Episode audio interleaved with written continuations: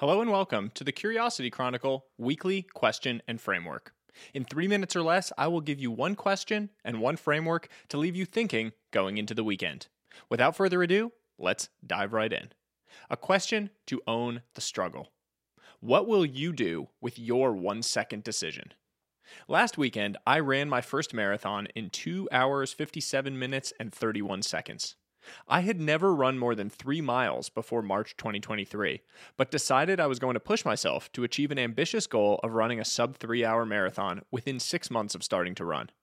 During the run, I hit the proverbial wall at mile twenty-one, but a single concept allowed me to burst through it and achieve my goal: the one-second decision. American ultra-runner, author, and motivational speaker David Goggins coined the concept of the one-second decision. The idea is simple. When you are doing something hard in life, you are making a second-by-second decision to keep going. If you lose one of those seconds, you've lost.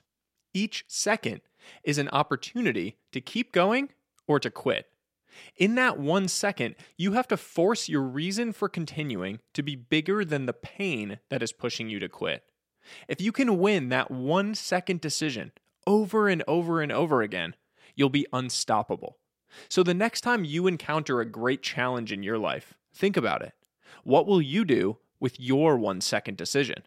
Will you let the struggle win out over your why for being there? Or will you force your why to be bigger than that struggle? The one-second decision is yours. Own it. A framework on decision-making bias. Maximizer versus satisficer. Psychologists distinguish between two types of decision-makers. One, maximizers, people who want the absolute best option. Or two, satisficers, people who want the good enough option. The idea is that the way you make decisions is largely determined by where you land on the spectrum between extreme maximizer and extreme satisficer. An extreme maximizer will constantly seek to optimize every aspect of every decision. An extreme satisficer will accept the first credible option as good enough and move on. The majority of us fall somewhere in between these two extreme ends, though with a clear bias toward one end. In a two thousand six study, researchers followed five hundred forty-eight college seniors and found that the maximizers got better jobs with higher salaries, but were less satisfied with their jobs than the satisficers. This leads to an important point. The constant search for the best possible option can lead to better outcomes, but more unhappiness. One of the researchers, Doctor Barry Schwartz, notes, quote, "The maximizer is kicking himself because he can't examine every option and at some point has to just pick something. Maximizers make good decisions and end up feeling bad about them. Satisficers make good decisions and end up feeling good. Both extremes have downsides. The maximizer may leave happiness on the table. The satisficer may leave achievement on the table.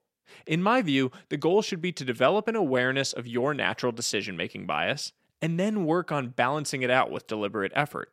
If you're naturally a hard maximizer, how can you soften that tendency on certain lower-stakes decisions to reduce stress and focus on important things?